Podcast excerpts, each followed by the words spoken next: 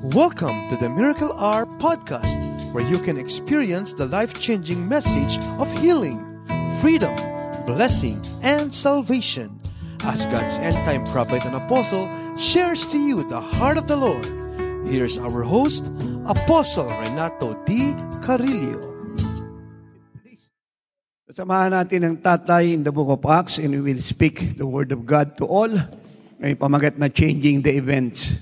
Acts 12, verse 1 to 5, and I quote. Now about the time Herod the king stretched out his hand to harass some from the church.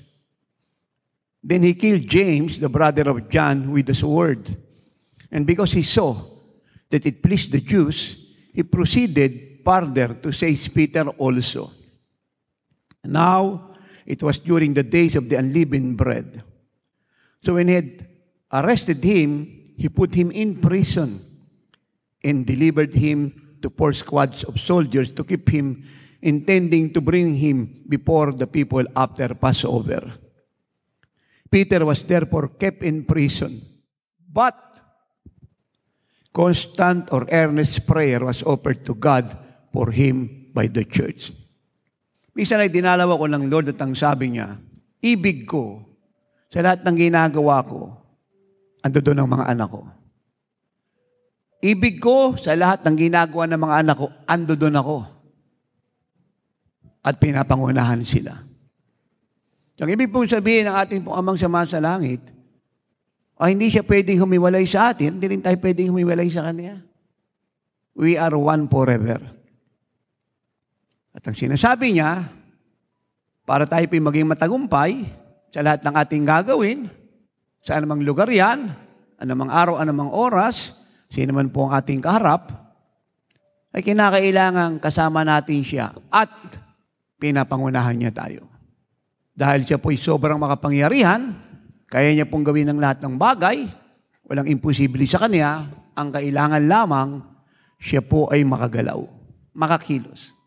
Yun po yung pinakamahalagang dapat maintindihan ng lahat ng church. God wants to move. Ibig niya pong makagalaw, ibig niyang makakilos. Yun lamang po ang kinakailangang maintindihan natin.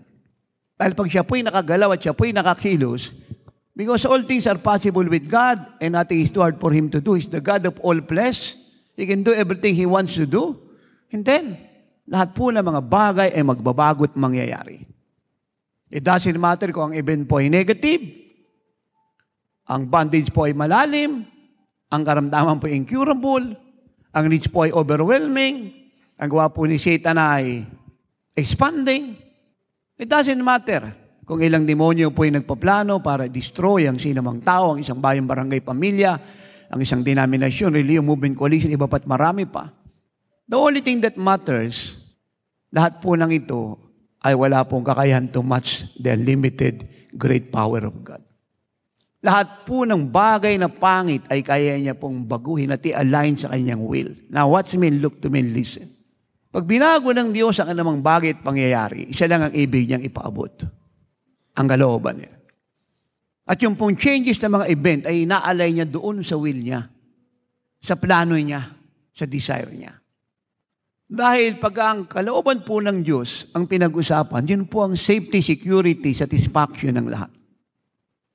Because outside the will of God, there is no such thing as success. But in the perfect will of God, success is evident and there is no such thing as defeat. Kaya, yun po yung in-specify ni Jesus, siya po ay dumating sa mundong ito, again and again, I came to this world to do the will of the Father. Yun po ang purpose niya. The will of the Father. Wala na pong iba pa. But the will of the Father. Kaya nga lagi ko pong dinidiin sa bawat isa, paulit-ulit, kung ano po ang kalooban ng Diyos. Hindi lamang tayo nagtuturo, kundi tinuturo natin talaga ay perfect will ng Diyos. At yung perfect will na yan ng Diyos ay akin pong ini-equate o kinukunik sa timing ng Diyos. Dahil yun po ang naghahayag ng karunungan ng Diyos. Amen? Sa atin pong propesya, we prophesy the will of God. Sa ating pagka-cancel, we cancel the will of God. Sa ating pangangaral, we preach the will of God. Sa mga librong sinulat natin, we write the will of God.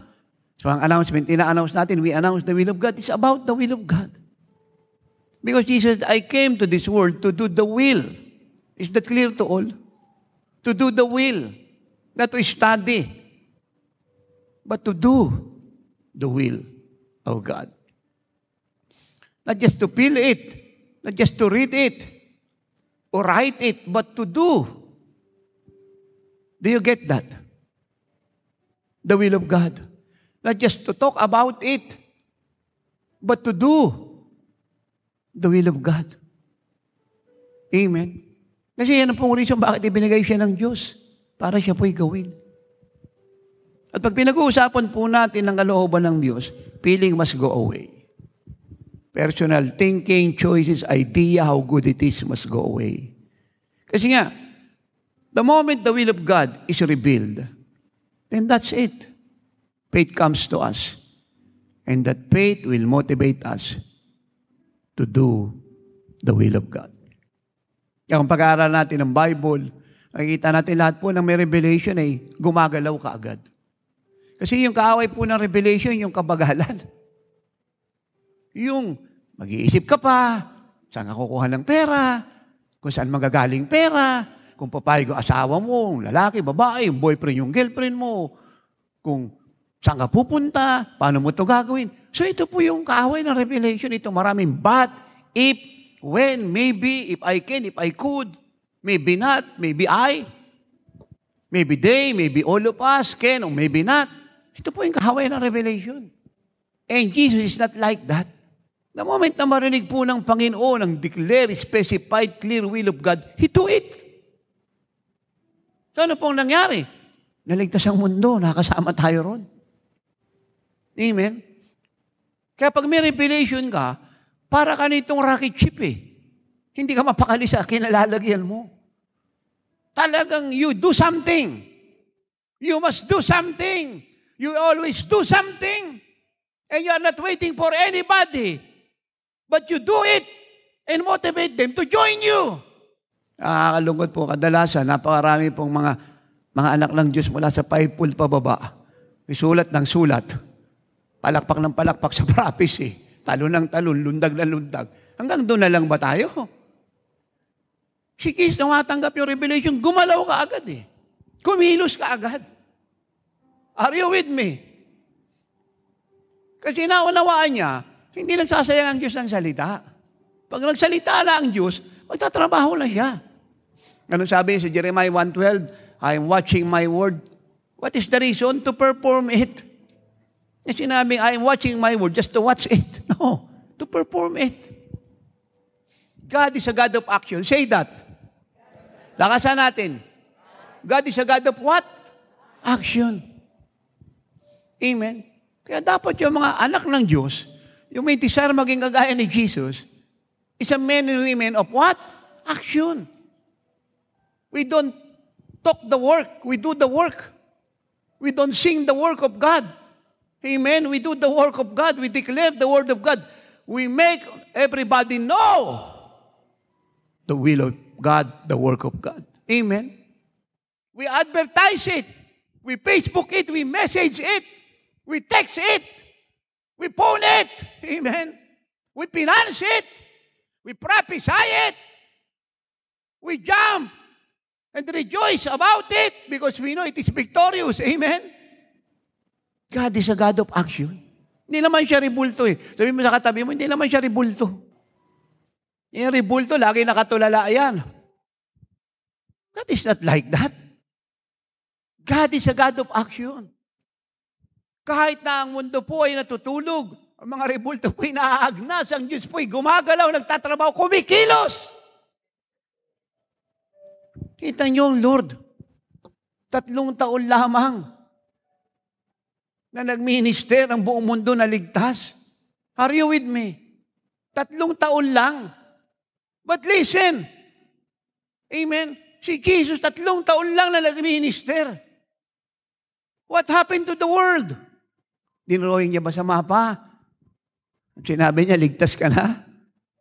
O niligtas niya? Kasi, tinrabaho niya eh. Nilagay niya yung puso't isip doon sa inutos ng Diyos sa kanya. Wala siyang pakialam sa distraction sa kaliwa, kanan, sa pakiramdam ng sino man. Kung tatakas yung mga alagad, ibibitray siya ni Judas, he don't care at all. Ang importante kay Jesus ay yung pinagagawa ng Ama. Are you with me? And we must follow that kind of example. Wala siyang pakialam sa pakiramdam ni James, ni John, sa emotion nila. Hindi sinasabing pangit at mali yan. Pero meron siyang trabahong dapat gampanan. At alam niya, accountable siya sa Diyos. At ayaw niya ipahamak ang buong mundo. Pag naligtas ang isang tao, kaya hindi nag-aral yan, kaya walang katangian yan, kaya walang magandang credibility sa buhay yan. Sabihin na natin outcast sa society. Pag naligtas yan, kahit ayaw ng dyablo, maraming ililigtas yan. Basta may naligtas, tsaka may magliligtas. Wala akong nabasa sa Biblia na may naligtas na umupo lang, tumingin at nagpasalamat sa Diyos. Ang alam ko, yung lahat ng totoo, yung kaligtasan, ha? Sabihin natin, we're saved properly. Tatay, meron bang naligtas na improper? Marami. Kaya nga, we're saved properly. Ito po ang naligtas na tama yung kaligtasan. Nagliligtas yan. Kaya mga napupuno yung mga churches, yun po yung nakakaunawa ng sinasabi ko. Amen. At ito pa yung kagandahan eh. Pag nabubuhay ka sa panalangin at pag-aayuno, wala kang problema sa pangit na bagay. Kasi alam mo, God can change the event. Ang gagawin mo lang naman dyan ay manalangin na lahat ng klase ng panalangin sa Espiritu Santo, Ephesians 6:18. Gumamit na authority, Matthew 16:18-19. Dismantle, destroy, defeat, rebuke, denounce the works of the devil.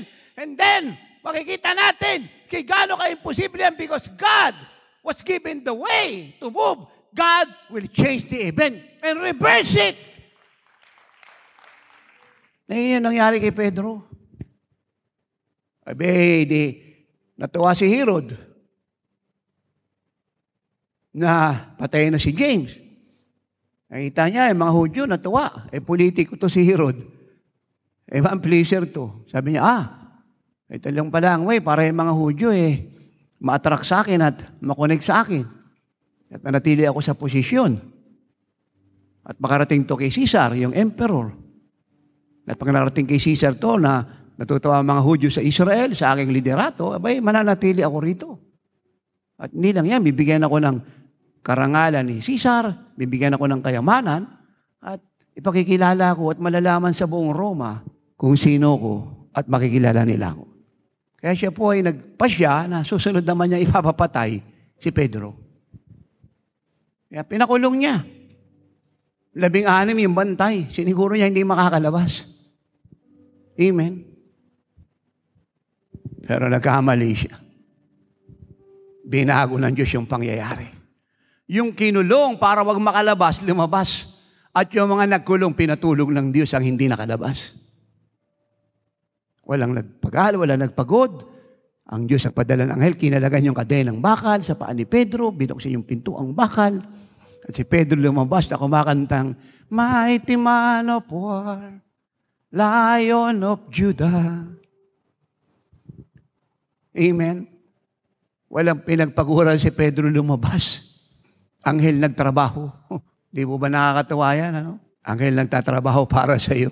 Inuutusan ng Diyos bilang sagot sa panalangin ng mga anak ng Diyos. Ilang ginawa ng church eh. Sabi ng church, but constant prayer was offered to Peter by the church. They prayed to God. Ilang ginawa nila. Kapag nakikita ko lagi yung season of prayer na alala ko, buhay na buhay sa akin to. Yan sabi ko, Lord, dapat maintindihan to ng mga anak ng Diyos, yung church. Na bawat may season of prayer, sa bawat chapter ng Jesus Shield, ilaman ang dumadalo, ito dapat maintindihan nila. Kasi itong sama-samang panalangin ito, nagpalaya kay Peter. Yun lang ang ginawa nila. Nagbago yung pangyayari.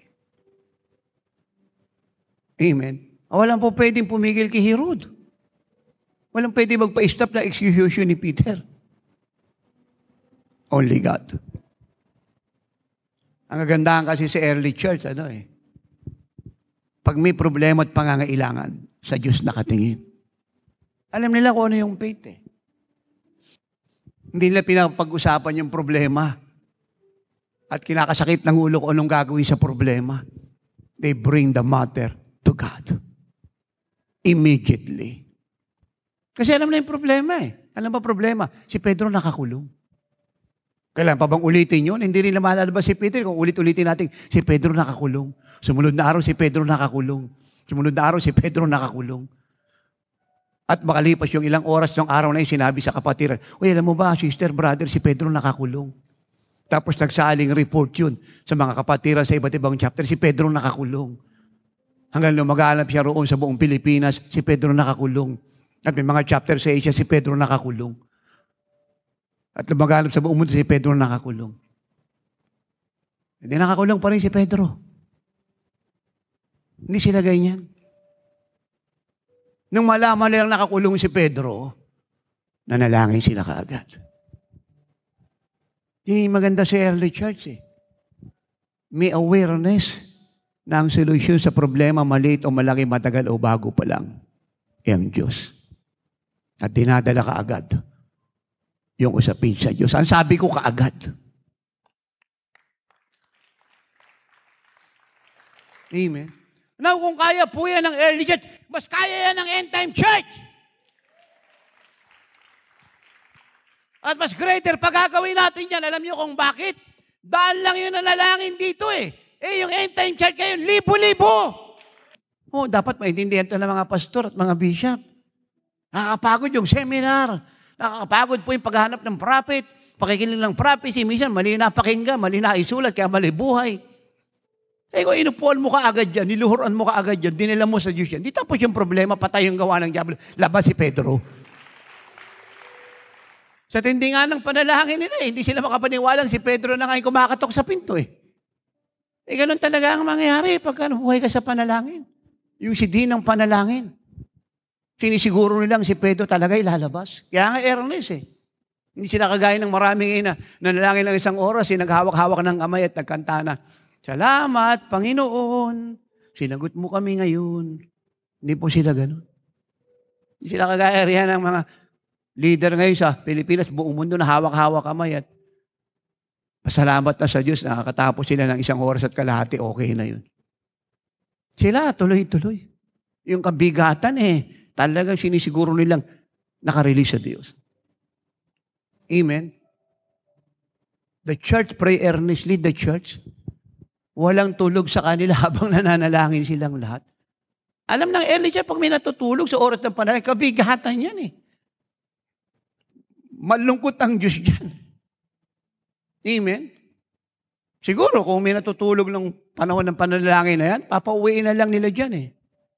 O ano, kapatid, uwi ka na lang sa bahay niyo, tumulog ka na. Huwag mo na rito gawin yan. Mamamatay si Pedro.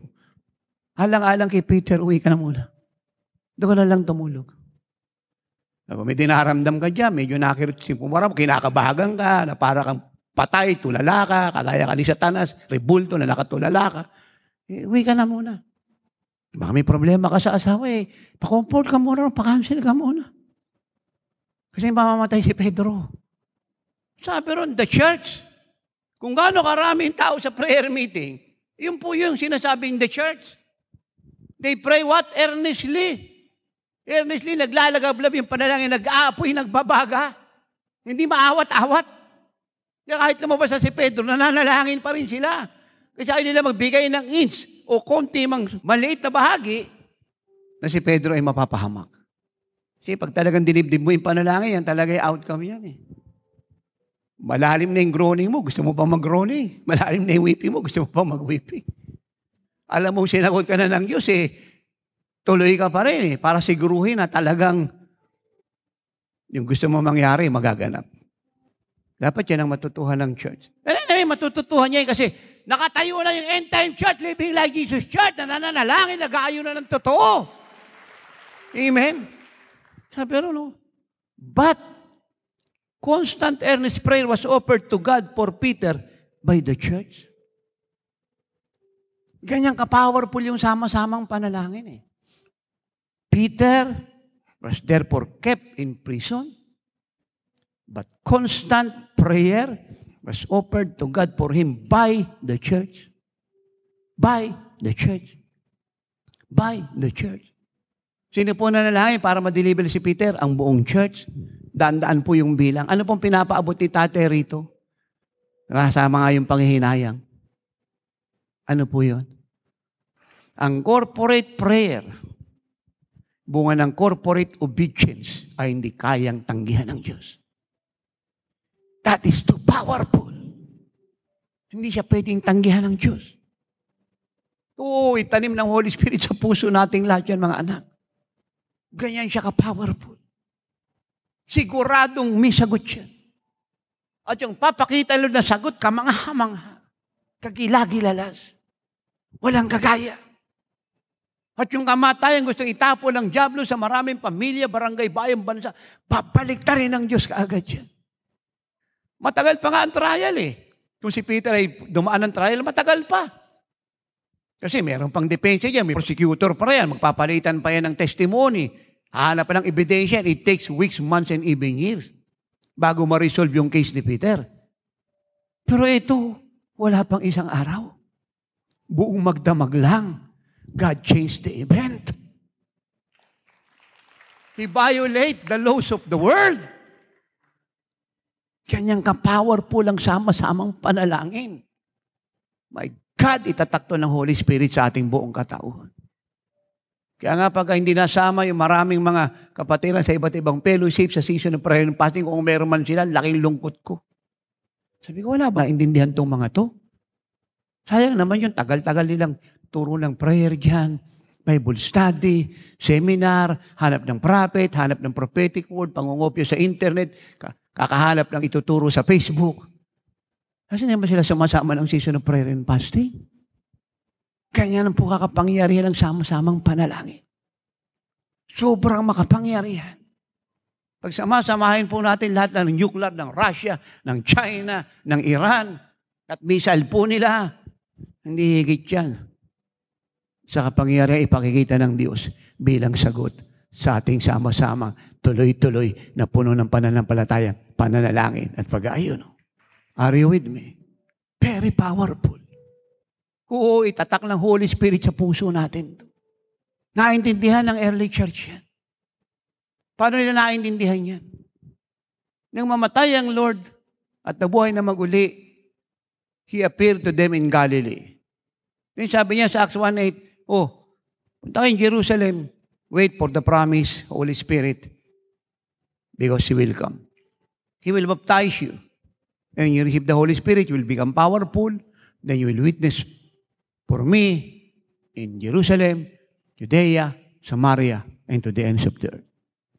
So, ang ginawa po ng mga alagad, yung 120, takbo ng upper room, Jerusalem.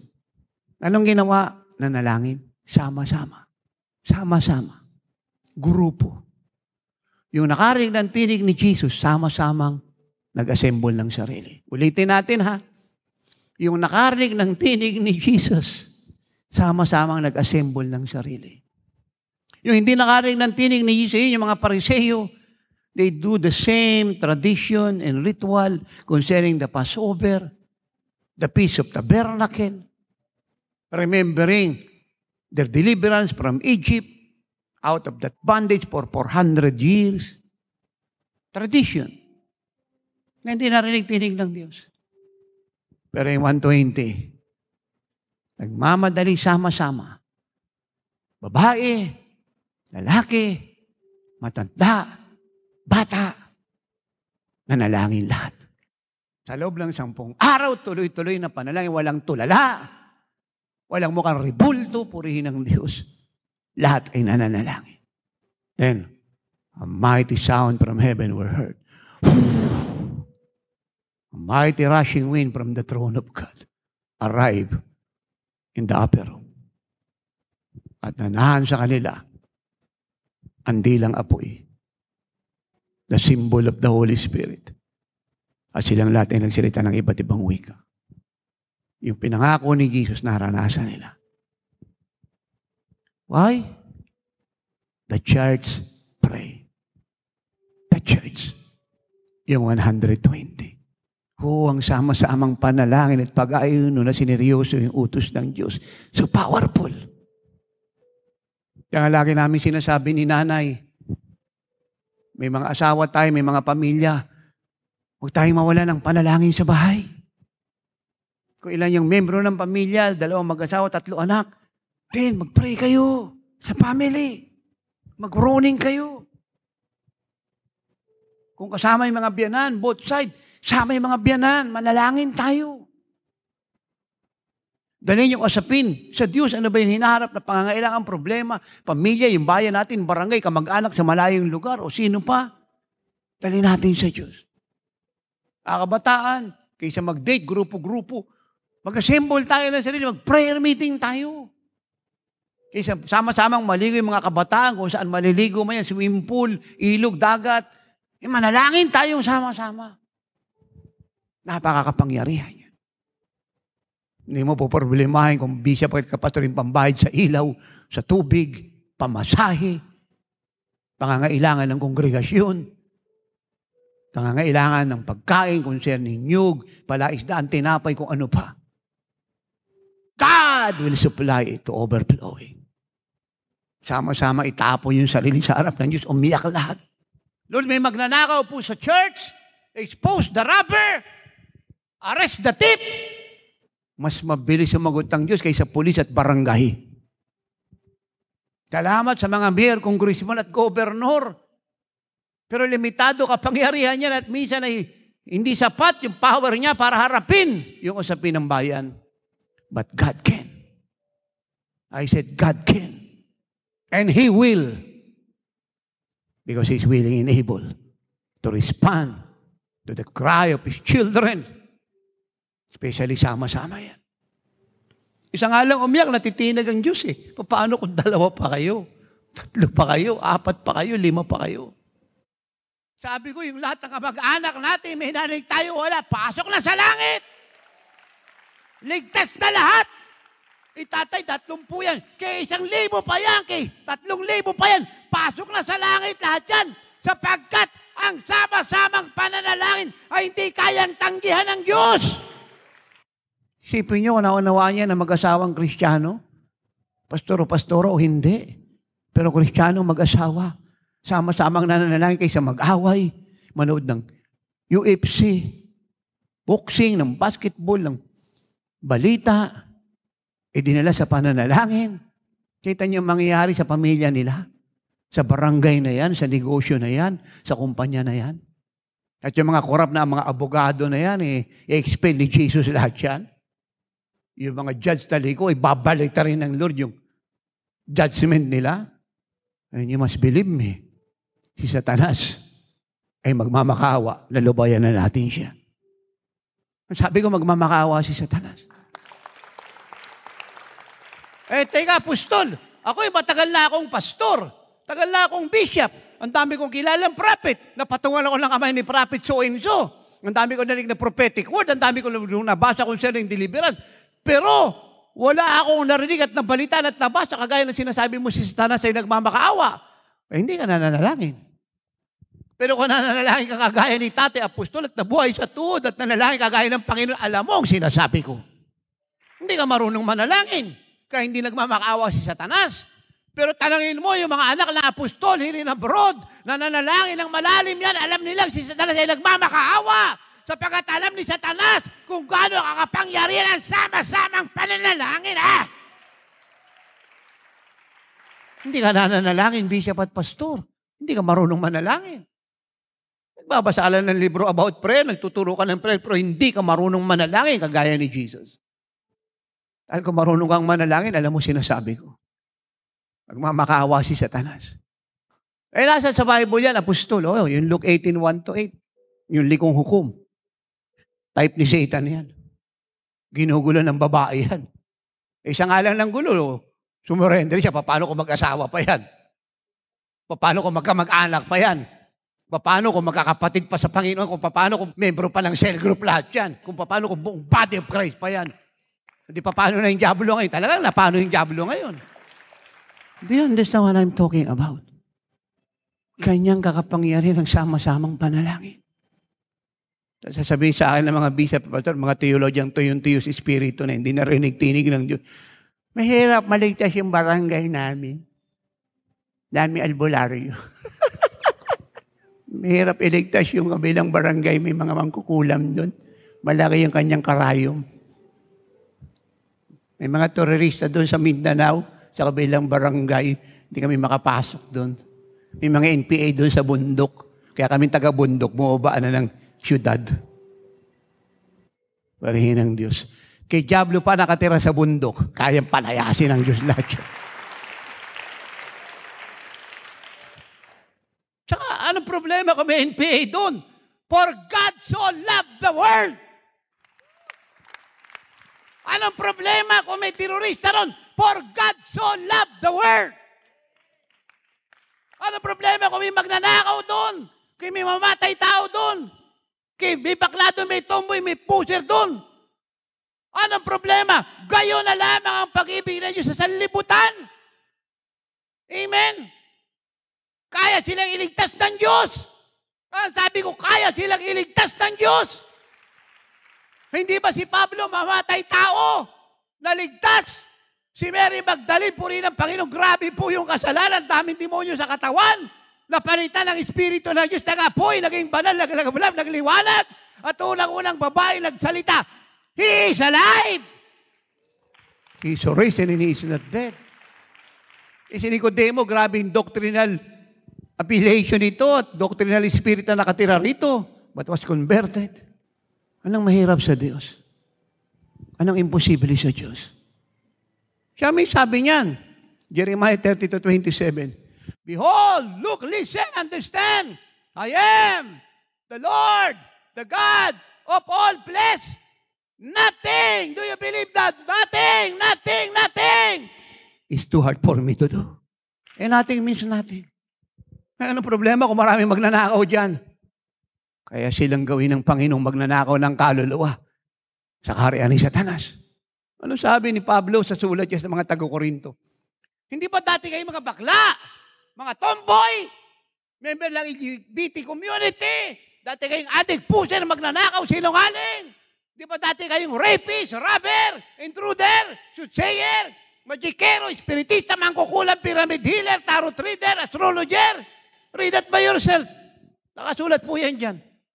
Dati kayong ganyan.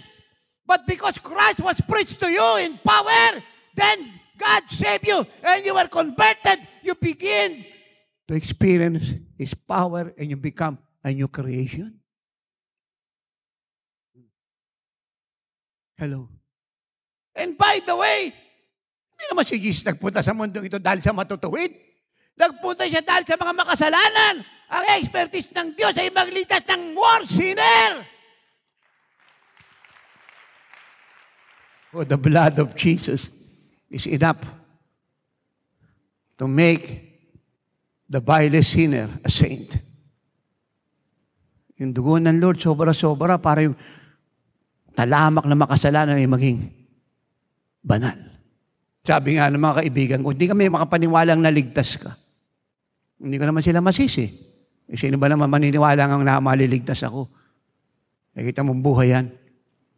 13 years old, light club, barkada, yabang dito, yabang doon. Ako pa yung leader nila. Tinuruan ko silang huwag magkasala ng konti, kundi magpakalalim sa kasalanan. Eh yan talaga eh. Pagka ikaw ay nasa kasalanan, hindi ka magtuturo na yung kasalanan ginagawa ng kasama mo. Mababa. Talagang pipilitin mong ipantay sa iyo at higitan ka pa. I-reverse mo naman yan. Pag napunta ka sa Lord, hindi mo naman sasabihin sa kanilang, mahalin niyo yung Diyos ng konti. Isasabihin mo sa kanilang, higit yung mahalin ng Diyos kagaya ng pag-ibig ko. O higitan niyo pa yung pag-ibig ko. So, hindi ko sila masisi kasi nga, eh, yung buhay ni tatay. Wala akong panahon sa bagay na yan. Pero na imposible sa Diyos. May nananalangin kay tatay. Na isang araw din, naligtas ako. Kayo, mabubuting tao ba kayo noon? Walang mabuti sa atin. Ang Diyos lang. Yan ang nangyari sa atin.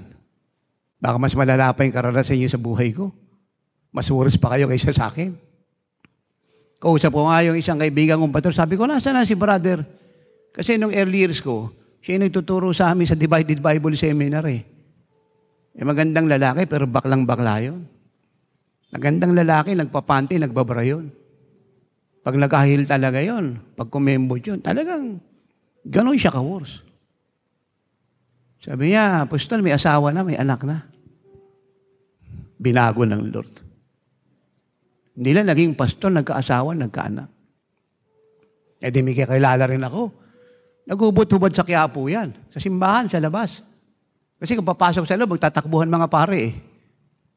Hubot-hubad talaga. Adik. For 20 years, 30 years, grabing pagkalango sa drugs. Wala na makaawad sa kaya. Tinatakwil lang ng mga magulang. Pinapanalangin mamatay na siya. Kasi nga, hindi na maintindihan yung nangyari sa kanya. Wala makapigil. Tumutubad po yan. Lalakad sa Quiapo. Then sa araw, naranasan si Jesus. I mean, nagpipray eh. Ngayon, pastor na siya for more than 40 years. Successful pastor. Anointed. Ang mahirap sa Diyos. Mahirap lang ito sa mga taong hindi na nanalangin. At kung alam ang salitang manalangin, pananalangin, hindi naman marunong manalangin. Pero sa mga living like Jesus people, walang mahirap. Sabi ko, walang mahirap kasi walang imposible sa Diyos. Eh, tatay, ba't mo nasabi yan? Eh, galing ako sa kalsada, ilan lang miyembro namin. Nadagdagan kami nun, dumating yung biyanan ko, tsaka si nanay, pero oposisyon ko yun. May ilang taon naglit si tatay ng prayer meeting gabi-gabi. Dali, hindi nga gabi-gabi, araw at gabi. Straight po yan. Lunes hanggang Linggo. Tapos ang service, prayer meeting. Prayer ko sa bahay, 7 oras na pataas yan. Pag nakasyam na oras ako, parang malungkot pa ako. No? Kasi pag nasanay ka ng prayer, nang maboy ka ng 13 hours, talaga hindi ka maligaya sa ganyan. At tapos ko yan, takbo pa akong West Point. Paglabas ng mga attending, galing mall, kasi doon sila nagtatrabaho. Iba, security guard. Iba, nagtatrabaho sa patahian. Iba-iba yung trabaho nila. Iba doon sa mga pabrika ng bakal. Ay, prayer meeting kami. Gabi-gabi po yan. Tapos namin, 2:00 na madaling araw. Masaya sila. Papasok pa kinabukasan niya. Tapos, overnight pa kami. Eh, hindi naman kami pwede doon sa ginagamit namin bahay sa West Point. Kasi, yung may-ari nun, ano eh, kamag-anak pare, hindi nga lang nakapasa sa pagkapare, pero grabe yung religious spirit. Nilabasan ako ng ganito kakapal na libro nun, nangangaral ako sa kalsada eh. Basahin mo itong mga aklat ni Jerome. Binagsak sa harap ko. Ito yung turo ng mga church fathers, si St. Augustine. Basahin mo yan. Kasi naliligaw ka ng landas, sabi sa akin. Dati ka palang Katoliko, umalis ka, naligaw ka ng landas, sabi niya. Sabi ko, alam bang masama ako, umalis ako, sir, importante, napunta ako sa Diyos. Eh, hindi kami pwede mag-prayer meeting doon. Eh, siyempre, magdamag yan eh. Ay, sa bundok tayo. Naintindihan ko yung power ng corporate prayer. Ay, mula sa kalsada, ano nangyari? Sino yung bunga? Tignan mo yung sarili mo, katabi mo, kita mo yung bunga. Hindi lang yung nandito, pati yung nasa ibang bansa pa at buong mundo. Yun yung bunga. Itanim ng Holy Spirit sa puso natin yung katotohanan ito. Ang sama-samang panalangin, sobrang kapangyarihan. Hindi tatanggihan ng Diyos. Natatalo lang naman ang Diyos pagka tumitigil siyang manalangin. Hindi naman siya nagsasawa, hindi rin siya napapagod. Eh. Kaya lang, mali yung naiintindihan niya kasi nag-pray na siya, okay na yun. Eh, hindi nga, may turo nga ang Bible, earnest prayer, prevailing prayer, breakthrough prayer, all kinds of prayer, praying like Jesus. Hindi, pwede kasi nanalangin ka na. Ano ba klaseng panalangin yung panalangin mo? Prevailing ba yan? Earnest ba yan? Breakthrough prayer ba yan? Praying like Jesus ba yan? Anong klaseng panalangin o bla bla bla prayer yan? Alam mo ba ninyo, pag tayo po yung nagwiweeping, nagugroaning tayo, yung puso natin nabibiak na doon. Nararamdaman niyo yan eh. Sino niya nakakaranas niyan? Yung puso mo, alam mo, nagwiweeping, something explode in your being, yung parang pigurin na nadudurog. Yun ang nangyari sa puso mo. Alam niyo kung anong katumbas niyan? Yung mga pusong matitigas, yan na nangyayari. Yung nararamdaman mo, compassion ng Diyos yun. Nirelease niya sa mga taong ang puso bakal. Sabihin na natin walang kaluluwa, demon possess. E dinideliver ng Diyos yun. Dapat lahat ng mga bishop, prophet, pastor, teacher, evangelist, elder, pababa sa kongregasyon, dapat lahat ng ito, personally, malalim manalangin. Then corporately, sumasama sa pananalangin. Ako, nagpipray ako mag-isa sa room ko. Yung nga, 9 hours, 10 hours, 13 hours. Ako pang nagli-lead ng prayer meeting. Kasi hindi pwedeng nabubuhay ka sa panalangin, mananatili ka, ikaw lang mag-isa nananalangin. Walang ganun eh. Pag nabubuhay ka sa panalangin personally, ang outcome nun, corporately. Hindi pwedeng ikaw lang, tsaka hanap ka ng kasama. Pag nakita ng church yung truth na to, naunawa niya sinasabi ko, mapapabilis ang bansang ito at buong mundo. Wala naman ako agay sa mga prayer dyan sa Luneta. E di mabuti na may nagpipray kaysa puro marcha yan. E positibo tayo eh. Wala rin naman ako agay dyan kung may nagpipray sa bawat bayan pag dadating yung pecha ng isang buwan, sa araw na yan, eh, yearly ginagawa nila yan sa buong Pilipinas. E di mabuti na yun kaysa puro vandalism yung nagaganap dyan. Kaysa puro welga, puro rally, puro pagdudumi sa kalsada, puro prosesyon, puro pasyon. May namamatay, may na inaatake sa puso, may natatapakan, may nababali ng buto. Kasi nga, tradisyon eh. Ang daming tao, hindi nagigit-gitan. Kulang yung mga polis para sila protektahan. Hindi mabuti na puro prayer yan. But that is not enough. It must be alive. Pag nababasa ko to, naalala ko yung season of prayer natin. At pag nakikita ko yung season of prayer natin, naalala ko itong Acts 12, verse 5. Yun lang naman na nag-deliver kay Peter eh. Wala namang iba. Nag-aantay lang siya ng seryosong manalangin. Nag-aantay lang siya ng nakakaunawa ng kapangyarihan ng panalangin. Nag-aantay lang siya ng tatawag sa kanya ng totoo. Nag-aantay lang siya ng kakatok sa langit at buksan niya yung mga bintana at pinto. Ibubuhos yung pagpapalang walang sukat paglagyan. Kada needs. Kung wala tayong needs as a church, edi may needs yung bayan, barangay natin, kapitbahay natin, mga kalilawang wala sa Lord. Iyak natin lahat yan. Amen? Gusto natin mapuno yung mga chapter? Purihin ang Panginoon. Manalangin tayo ng totoo, hingin tayong kalalawa araw at gabi. Tingnan natin pagka hindi nagsipasok yan. Kahit malayo ka, pupuntahan ka yan. Ito kasi ang totoo eh. Pag lagi tayo nagpipray at nakita ang buhay ng Lord sa atin, nahanapin tayo ng mga tao. Kahit saan ka pumunta, hahabuling ka. Hindi pwedeng tanggihin ng Diyos ang sama-samang panalangin. Basahin niyo Bible mula Old and New Testament. Paulit-ulit na lang lahat yan. Oh, ito, alam na natin itong matagal, pero ang Bible hindi naluluma yan eh. Nung tumigil manalangin si Moses, talo si Joshua. Alam niyo yun. Exodus 17:8-13. O di may battle sa Repidim, di ba? Kaaway nila mga Amalekite, mga demonyo. Amen. Si Joshua, man of God. Lagi nasa harapan nakikibaka. Walang prayer sila Moses, talo si Joshua, patay mga Israelita. Siya pagod na si Moses, nangawit na, nag-iisa siya eh. Pero nung tumulong si Aaron tsaka si Hur, sumama na yung kongregasyon. Sumama yung mga intercessor. Sinamahan ng pag-aayon. No? Eh di talo yung Amalekite, panalo si Joshua at buong Israel. So, napakasimple niyan. Kaya na ako'y maligtas, tinuro niya ako mag-pray, yun yung una kong ginawa sa West Point. Nagtayo ng groaning, praying, victorious, living like Jesus, praying church. Ayun ang naging bunga. Eh kung hindi nga tayo naawat noon, eh, ilan-ilan kami, ngayon pa tayo maawat ng Diablo. Isinakop na nga natin buong mundo. Pati nga teritoryo ng Diablo, sasakupin pa natin, hindi na natin sasakupin impyerno kasi para doon siya tayo para sa langit. Napakalinaw nito. Very powerful po United Corporate Prayer. Ikaw nga lang, mipit, ino-honor ka na yun, tapos marami pang nakiisa ng pananampalatay that is explosive and powerful and glorious. Kaya pag pinaniwalaan mo Word of God, tapos inalay mo yung buhay mo sa sinasabi ng Bible, you will see the result. Now, listen to this. Ito, matagal nyo na itong alam eh. Pero Bible hindi naluluma yan. Dito paramihan ng alam eh. Ito ay paghahanap ng katotohanan.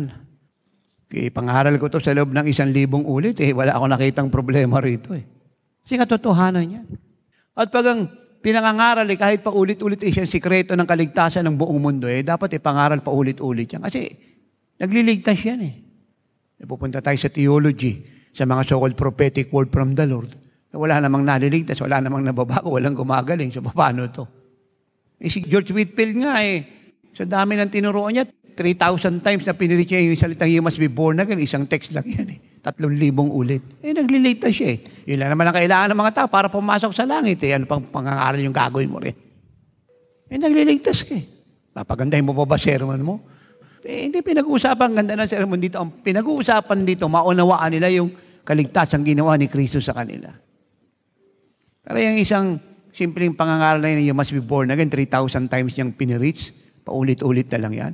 Yung prayer dyan, 10 oras, 2 araw, 1 linggo, 1 buwan. At pag naramdaman niya na parang nababawasan yung power niya, takbo na naman sa gubat yan si George Whitfield, groaning na naman yan. Fasting. Si Pini, ganun din. Pag naramdaman niya yung power niya, eh, nababawasan at exhausted na yung katawan niya sa biyahe, takbo sa woods yan. Prayer and fasting. Puro ganun lang naman yan. Si John Wesley, lahat naman ganun eh. Saan nila natutuhan yan? Kay Jesus. Basahin mo yung biography ni Smith Wigglesworth, yan din yan. Basahin mo yung biography ni John Lake, yan din yan. Tingnan mo yung buhay ni tatay, yan din yan. Parehas lang yan. Kasi ang magaling lahat yun, sa ehemplo ni Jesus. Wala namang source eh, si Jesus lang eh. Wala namang model, siya lang.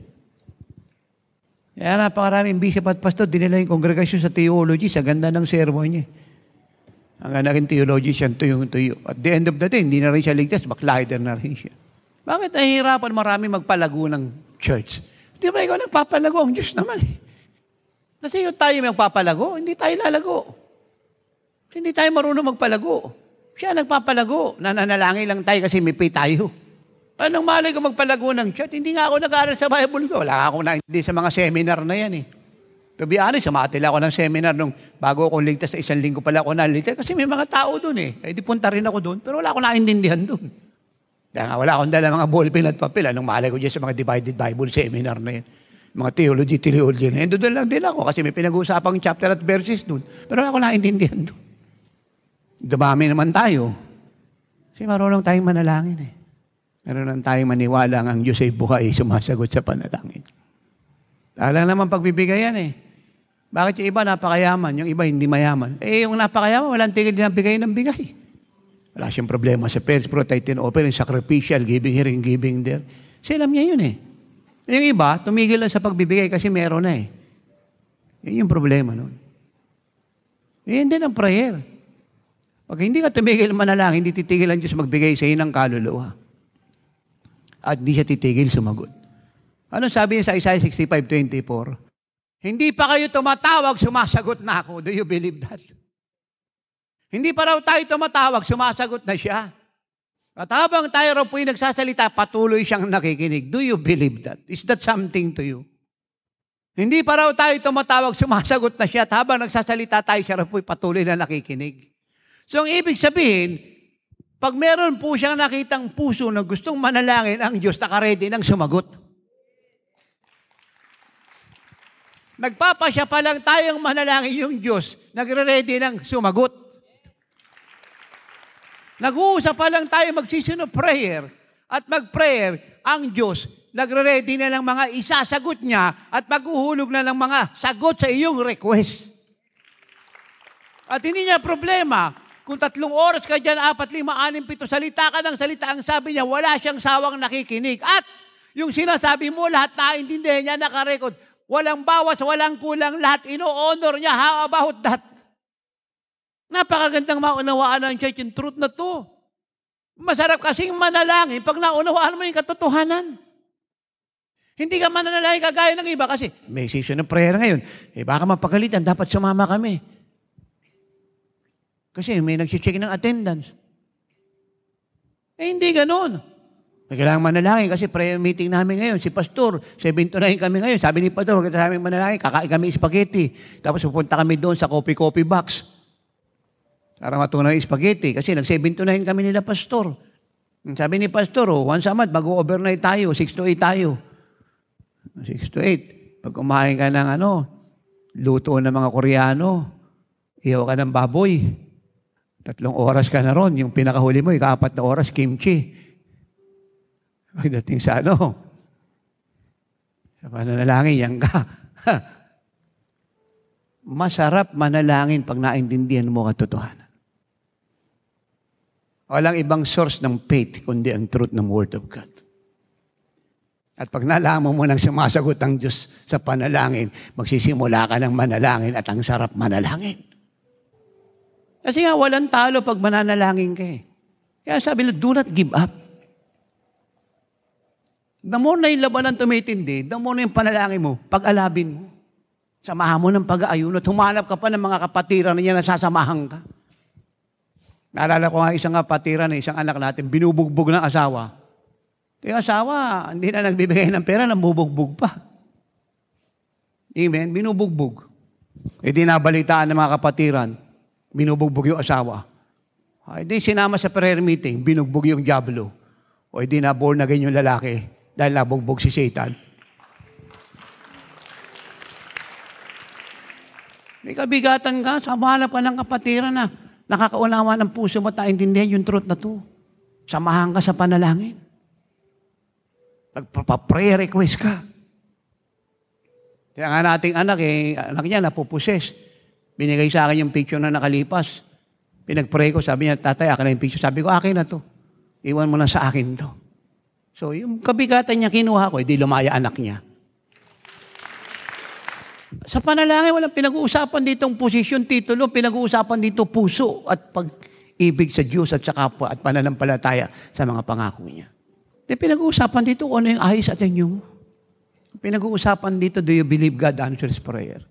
Kung naniniwala ka, manalangin ka ng manalangin. At ito pa po ang truth.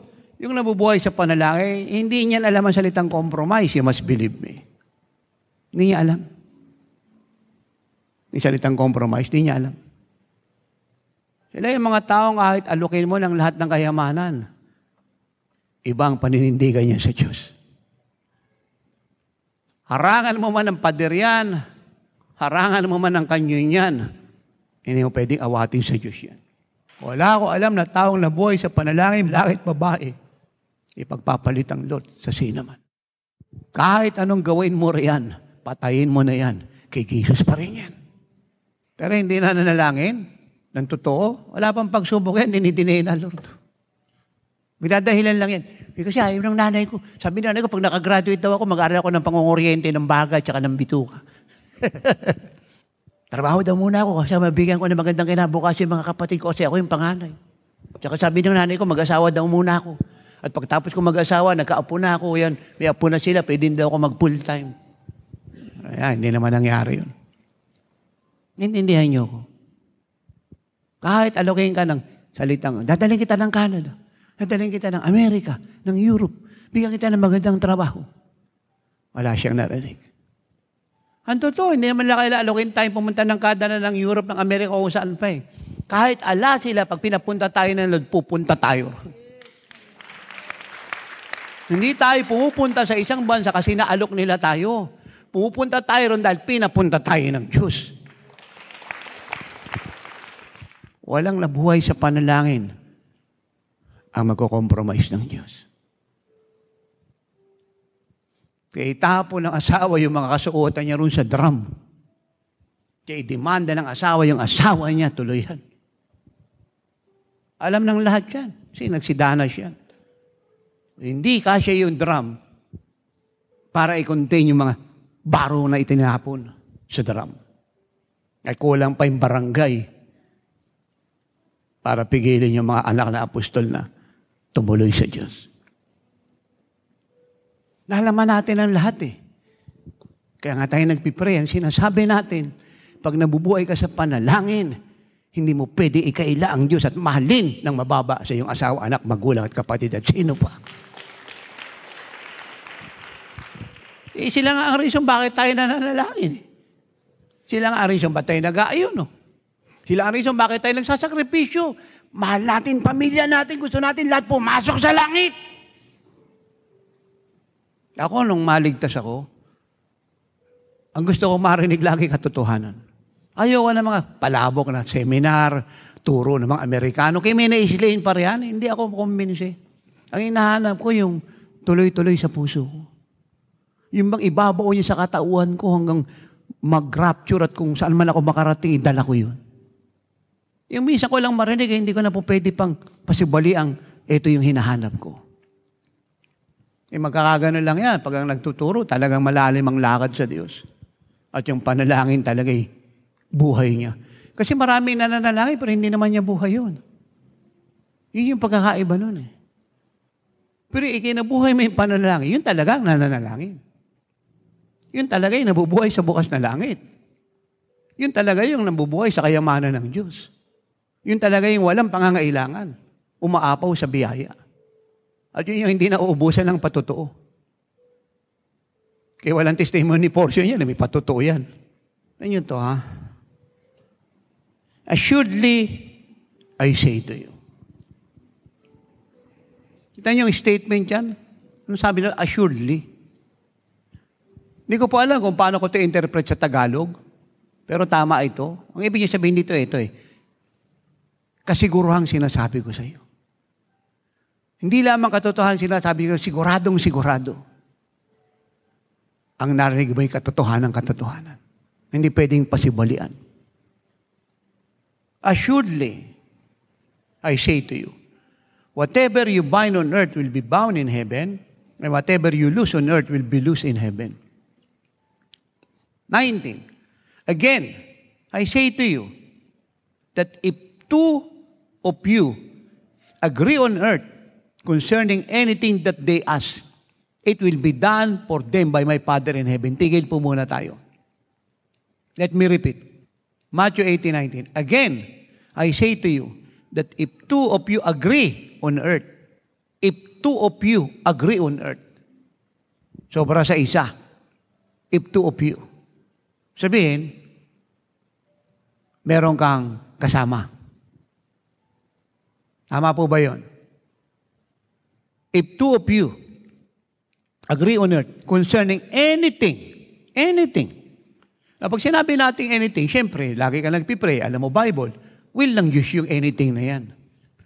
Pero anuman pong bagay yan, basta will ng Diyos, hindi pinag-uusapang mahirap, imposible lahat yan, ang sabi ni Jesus, anything that they ask, it will be done for them by my Father in heaven.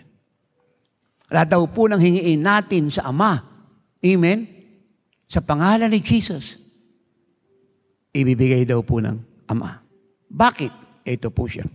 20. For, where two or three are gathered together in my name, I am there in the midst of them. Two or three. Corporate prayer. Pag may dalawa o tatlong nagkatipo na nalangin, sa pangalan ko, ando doon ako. Gano'ng karami tao rito? You see how powerful is the truth. May dalawa o tatlo, hindi tatanggihan ng Ama. Si Jesus nandoon, kasama natin, nagpipray. So, paano kung apat kayo sa isang chapter, 5, 6, 7? At wala tayong tigilan na nalangin, sama-sama, 2, 3, 4, 5, 6, 7, walang tigil. Alam man daw, hingiin natin, ibibigay ng Ama. That's something to you. 2 o 3, 4, 5, 6, nananalangin, ando doon daw ang Lord. Ano man daw po hingiin natin, ano man, imposible yung bagay, hingiin natin sa Kanya, ibibigay niya. Nakita niyo kung gaano ka-powerful ang corporate prayer. Kaya ito yung taladala kong turut sa kalsada eh. Sabi ng mga attendee sa kalsada, Tatay, gabi-gabi tayo nananalangin. Wala naman kami nakikita, hindi niyo kailangang makakita, naniniwala tayo sa Bible. Sumabay lang kayo kay Tatay. Sumama lang kayo. Hindi nyo mamaunawaan yung mga groaning ko rito, mag-groaning din kayo dyan. Sama lang kayo. Sumakay kayo ng buong puso, isang araw makikita nyo siya. At di nakita nila, nasa TV na si tatay. Kasi sabi ko sa kanila, o pupunta tayo ng telebisyon, ha? Pupunta tayong radio, ha? Eh, tatay, nasa kalsada nga tayo, wala nga tayong pambiling walis. Hindi ko naman sinabi pupunta tayo ng TV kasi may pambili tayong walis. Sabi ko, pupunta tayo ron, pinapupunta tayo ng Diyos. Ha? O kung hindi nyo naunawa, sumamala kayo sa panalangin. Ano nangyari ngayon?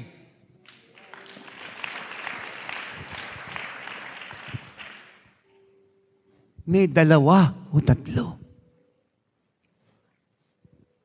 Bago lumaki ang isang gawain, kailangan mo ng dalawa o tatlo na sasamang manalangin. Ito lang ang sinasabi namin ni nanay. Sabi ko noon sa Lord, buhay kay nanay, Ama, nanaligtas ako. Bigyan mo po ako ng kasama kong mananalangin, babalik na rin ko Pilipinas. Kung pinadala niya ako, simula at ayos sa kalsada, binigay niya ako ng kasamang mananalangin. Ay, ito nangyari.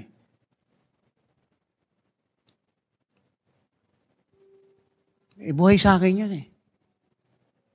Yun ang sagot ko sa kanila, Tatay, gabi-gabi tayo nagpiprayer meeting, wala naman kaming nakikita. Jesus said, kung may dalawa o tatlo, sasagot siya. Yung pa ang totoo nga, yung pinagpipray ko noon, talaga ayaw na nilang sumama. Pinagpipray ko mga pare. Kasi napagpray ko na lahat, wala na akong maisip eh. Kasi pag napagpray mo na lahat, talaga hanap ka pala ipapagpray kasi alam mo, sinagot ka na ron eh. Ibindo, wala akong nakita. Mga pare, mga bishop. Kaya hindi ko nagtaka na malakalipas, marami mga pare dalites, nanonood ng oras ng himala eh. Mga madre. Naalala ko nga yung madring naligtas eh, talaga nakita ko yun. Eh meron pang ang suot na abito yun, nung maligtas yun, takot pang ang mag-alis, pero naligtas na. Kausap ko yun. Sabi ko, alam mo, hindi ko na siya matawag na ano eh, mother, kasi yung madre eh. Hindi ko rin pwedeng tawagin sister kasi pwede na mag-asawa eh. Kasi wala na siya reliyon. Sabi ko, alam nyo, umat kayo naligtas. Kasi tagal niyang madre, matanda na eh. Pero sa'yo naniniwala pag matagal ka ng madre at matanda ka na eh, grabe na yung nakapasok sa katawan mo. Na lahat ng mga aral dyan na nakakagimbali, dala mo lahat. Sabi ko, alam nyo, may nanalangin sa inyo. Sabi niya, totoo yun. Imposible kong maligtas malibang may nagpray. Imposible talaga eh. Mother superiora. Pero lang mahirap sa Lord. May dalawa o tatlo. Ano man hingin niyo sa Ama sa pangalan ko, ibibigay niya. Dalawa o tatlo, andun na ako sa kalagitnaan. Dapat aware tayo pag nagpipray tayo, kasama natin ang Lord eh. Andun doon siya. Hindi pwedeng tanggihan ang God the Father, ang God the Son. Hindi niya napansin, na-release na yung burden, eh, gusto mo munang kumuha ng bread, eh meron na naman. Ako, hindi ako nagyayabang, pero ipapaabot ko to sa church sa buong mundo at kahit sino pa po yung magagaling na intercessor sa buong mundo, sasabihin ko to, not in the spirit of competition or other reason, but this is the only reason. Ang pwede lamang talagang magpaliwanag ng tamang panalangin at ano yung nararanasan ng sino man habang nananalangin, yung nabuhay sa panalangin. Doon ka matututo eh. Ng lahat ng klase ng panalangin, ma-explain mo yan ng malinaw. Hello. Mula sa warfare, sa groaning, sa travail, prayer compassion, authority, weeping, spirit-led prayer, prophetic prayer. You can name all kinds of prayer. May explain mo siya. Pati yung bakit kinakailangan magtagal tayo sa panalangin, magkaroon ng prevailing prayer. Marami ang factor eh. Una, yung degree ng gawa ni Satan. Siyempre yung degree ng gawa niya, malaki. Hindi ka pwedeng mag-pray ng maliit. Kailangan higitan mo yung ginagawa niya para madismantle mo lahat yan. Ikalawa, ano yung ikalawang factor? Time factor. Oras. Amen? Kasi may mga taong agaw buhay eh. Urgent yan eh. Hindi mo pwedeng bitawan. May mga taong nasa bingit ng kamatayan. May mga taong gusto ng diablong pinsalain. Kailangan agawin mo sila. Yung time factor. Ikatatlo, yung needs. Siyempre, pinagpipray mo, family. Eh, mga marami dyan, espiritista, albularyo, mangkukul, isang pamilya. Mga magnanakaw, terorista. Eh, hindi mo pwede ipagpray ng basta-basta. Eh, talagang battle yan, warfare yan. Kaya nga pinapasamahan ng pag-aayuno eh. Kasi nga yung needs malaki. Eh, didismantle mo yan. Punta ka ng isang bayan, ang daming nightclub dyan, eh, marami kang wawasakin dyan. Na spirit of lust, vices, immorality, you can name it all. Dumadami yung mga bakla sa isang lugar, mga tomboy, eh, nagiging stronghold dyan. Eh, hindi ka pwedeng manalangin yan ng basta-basta. Kailangan yung panalangin mo higit sa bilang nila. Kasi bawat isa, aabutin ng Diyos yan eh. Kung yung panalangin mo, ang inabot, 3 lang, eh, bakla dyan, 7. Hindi may maiwan pang 4. Eh, magre-recruit na naman yun. Nakuha niyo ako. And yung pinakahuli, desire. Yung mithiin mo. Kaya pagpatungkol sa Asia ng mga mana, no, gusto ng diablo huwag makarating sa inyo yan.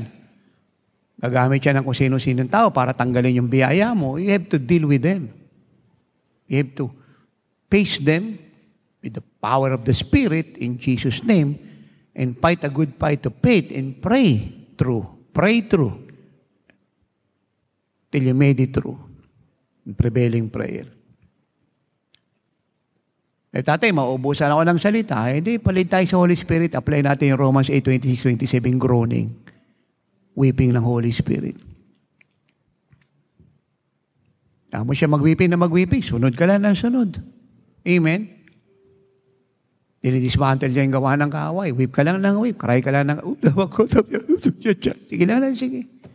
E paano natin malalaman, tatay, kung tapos na yan? Eh, di napuno ka na ng joy, napuno ka na ng peace. Yung burden, nagsis na. Ay, kung may pumalit, panibagong item na naman yun. Pero yung dating item, na-release na siya. Eh, yun yung mangyayari sa'yo.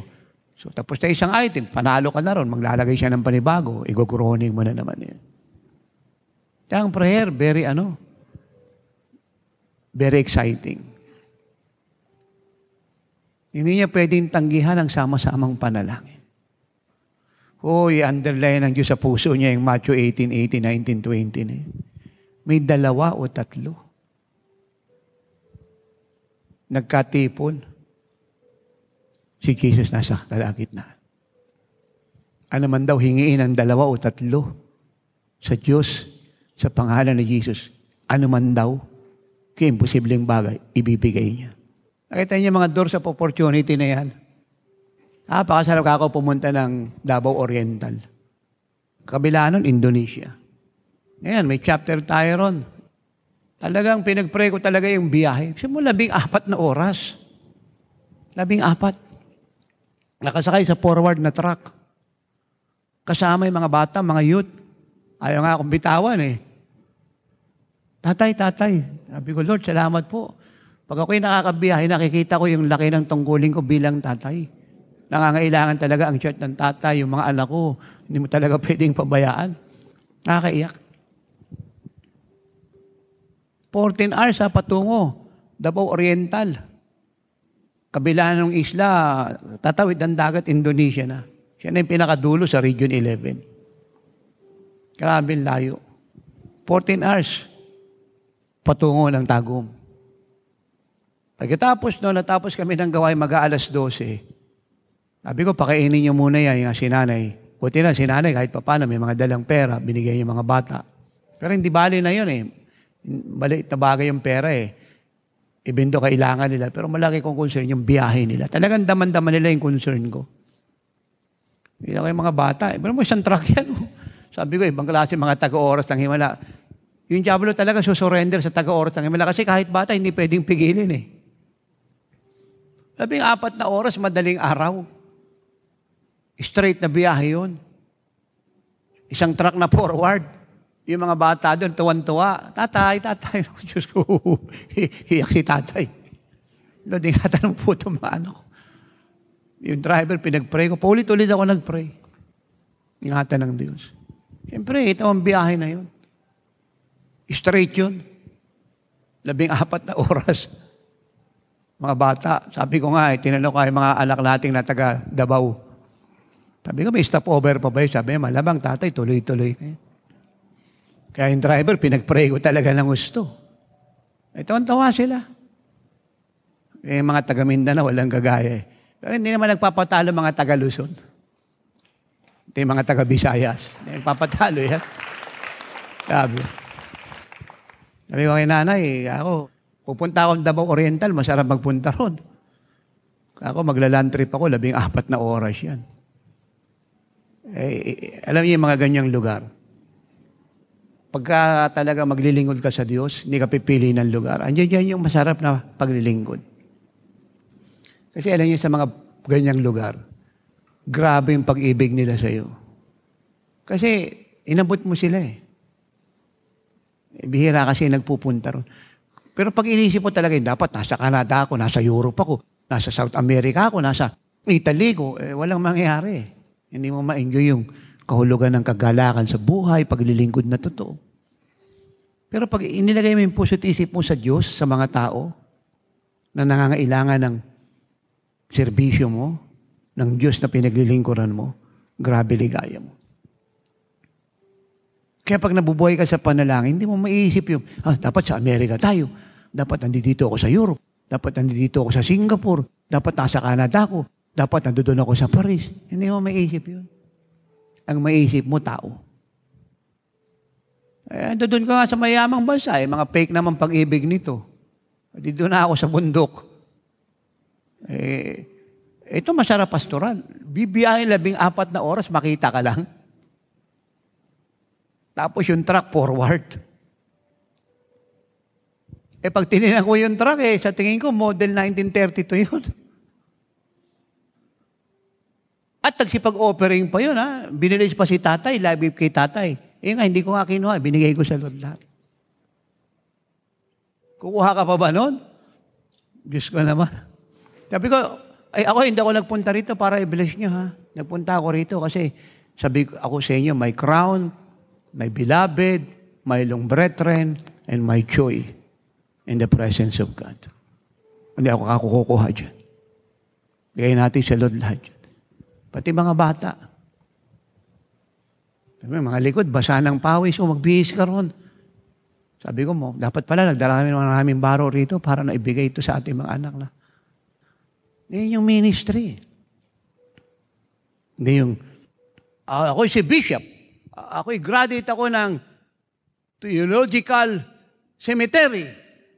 Ako yung number 1 sa Theological Cemetery ito, kaya yung pinakamalaki yung lapida, akin yun. Tapos, nakamerkahan na si Bishop, si Pastor, grabe. English ng English. Kaya ako, inilagay ako lang Diyos dito sa isa, sa London, sa Scotland, kasi ito talaga yung bagay sa akin. Thank you, Lord. Nagay mo ako sa bagay sa akin.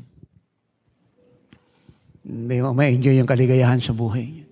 Ako, sa totoo lang, kahit saan ako dali ng Diyos, hanggang meron akong tuturuang mahalin ng Lord, maligaya ako. Enjoy ko paglilingkod. Walang puyat, walang pagod. Basta makita mo ang mga anak ng Diyos, mahal ng Diyos, sabik, sa katotohanan, ayaw mo mapahamak. For me, wala nang higit pang bansa at pera riyan eh. Di ba yung ganyang commitment? 14 na oras, bali 28 oras yun, walang stopover. Eh ba, ang paalad ng pastor, kung diyan ka pupunta. Kasi grabing commitment yan. Amen? Kaya dito tayo sa syudad na puro alahas, pati Ilong may alahas. Tapos yung mga commitment, puro ointment. Luti lang, nasa syudad tayo, kagaya nito, kayo, grabe commitment nyo, pero hindi naman lahat ng kapatiran ganun. Sa iba't ibang fellowship. Amen? Para lang silang naglalaro eh. Sabi nga nila, para nakasakay sa Ferris wheel. Pero 28 oras yung balikan. May biyahe kang madaling araw, aantokin yung driver nun.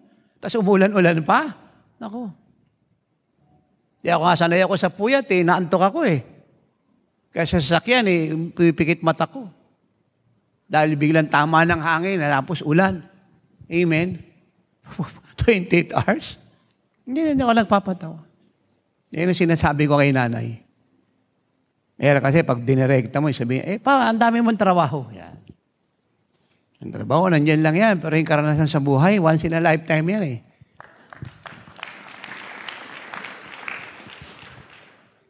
Amen? Hindi mo, sarap pakita ang dulo ng Indonesia na. Dapat mga pastor, ganyan. Hindi para tayong mga rebulto na tulala. Alam niyo, mga tulala, malala na yung kalagayan sa puso niyan. Isang kulog na lang, patay na yan. Buti na lang, hindi pa kumukulog. Kasi pag kumulog, patay na yun. Nakakalungkot. Kaya ako, muwi ako, masaya ako. Ligaya. Sabi ko, isang araw na biyahe natin, sobrang remarkable. Titingnan mo, parang sayang yung pera. Isang biyahe, kulang-kulang 100,000. Pero, hindi mo maiisip yun sa ligayang makikita mo sa mga tao.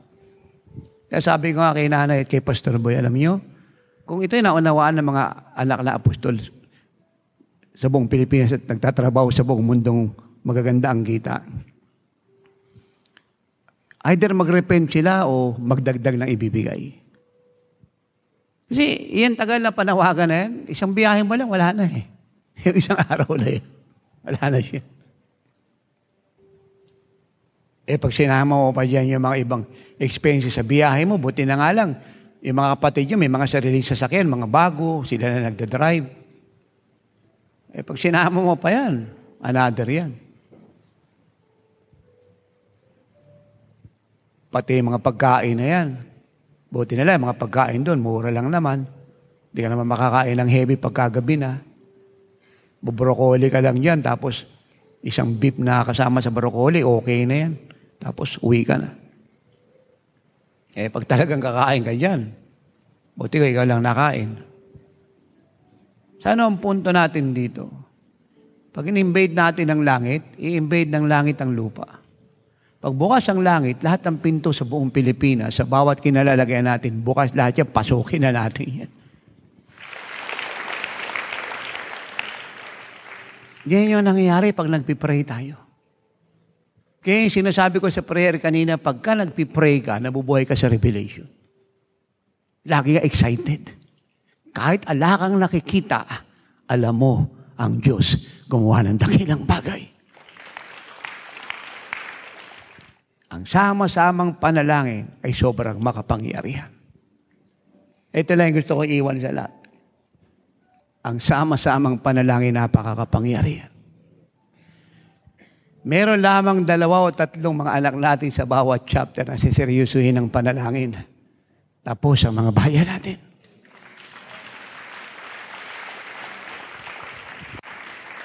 Inaantay tayo ng malalaki auditorium. Malalaking kolisyon. 2 o 3 lamang sa bawat mga anak natin, sa bawat chapter, here and abroad, ang siseryusuhin ng panalangin. Si Satanas, hindi nalalabas ng impyerno. Ganyan siya kakapangyarihan. Walang pag-uusapang needs. Wala na magpapa-sponsor sa youth camp. Mag-aalala ng pambayad sa family camp. Magbibigay ng 5,000. Yung dala niya, 5,000 din na tao. Wala na nun. Amen. Dahil lahat ng pangangailangan, dinala sa Diyos. May 2 o 3 na nagkatipon sa pangalan ko, ando doon ako sa kalagitnaan. Ano man ang hingi niyo sa Ama sa pangalan ko, ibibigay ko. Ibibigay, ibibigay, ibibigay. Anong assurance natin na lahat ng ating panalangin sinagot ng Ama? Yung salita niya. Dito na po ako magtatapos. Proverbs 21 verse 1. Ang puso't isip ng hari ang sabi ng Diyos tubig lang sa kamay niya. So anong ibig sabihin nun? Kahit matigas ang puso ng namumuno, kahit may sarili siyang kapangyarihan at kapamahalaan at kaya niyang gawin ng maraming bagay. Ano yung sunod? Nasaklaw ng kanyang authority, kingdom, empire, o leadership, or domain. Pag ang Diyos ay nakagalaw, dahil nanalangin tayo, susunod siya sa gusto ng Diyos. Alam ni Daniel yan. Sumunod si Nebuchadnezzar sa Diyos. Hello. Alam ni Cyrus yan na pumalit kay Nebuchadnezzar sa anak niya. Ang modern day Iran ngayon, Persia noon. Sumunod siya sa Diyos. Ang puso't isip ng hari, tubig lang sa kamay ng Diyos. Susunod sila sa Diyos. And I pray to God na narinig natin tinig niya at naistirap niya ang puso nating manalangin pa ng gusto. At magsalita ng salitang, praise God, answers prayer na naman ako.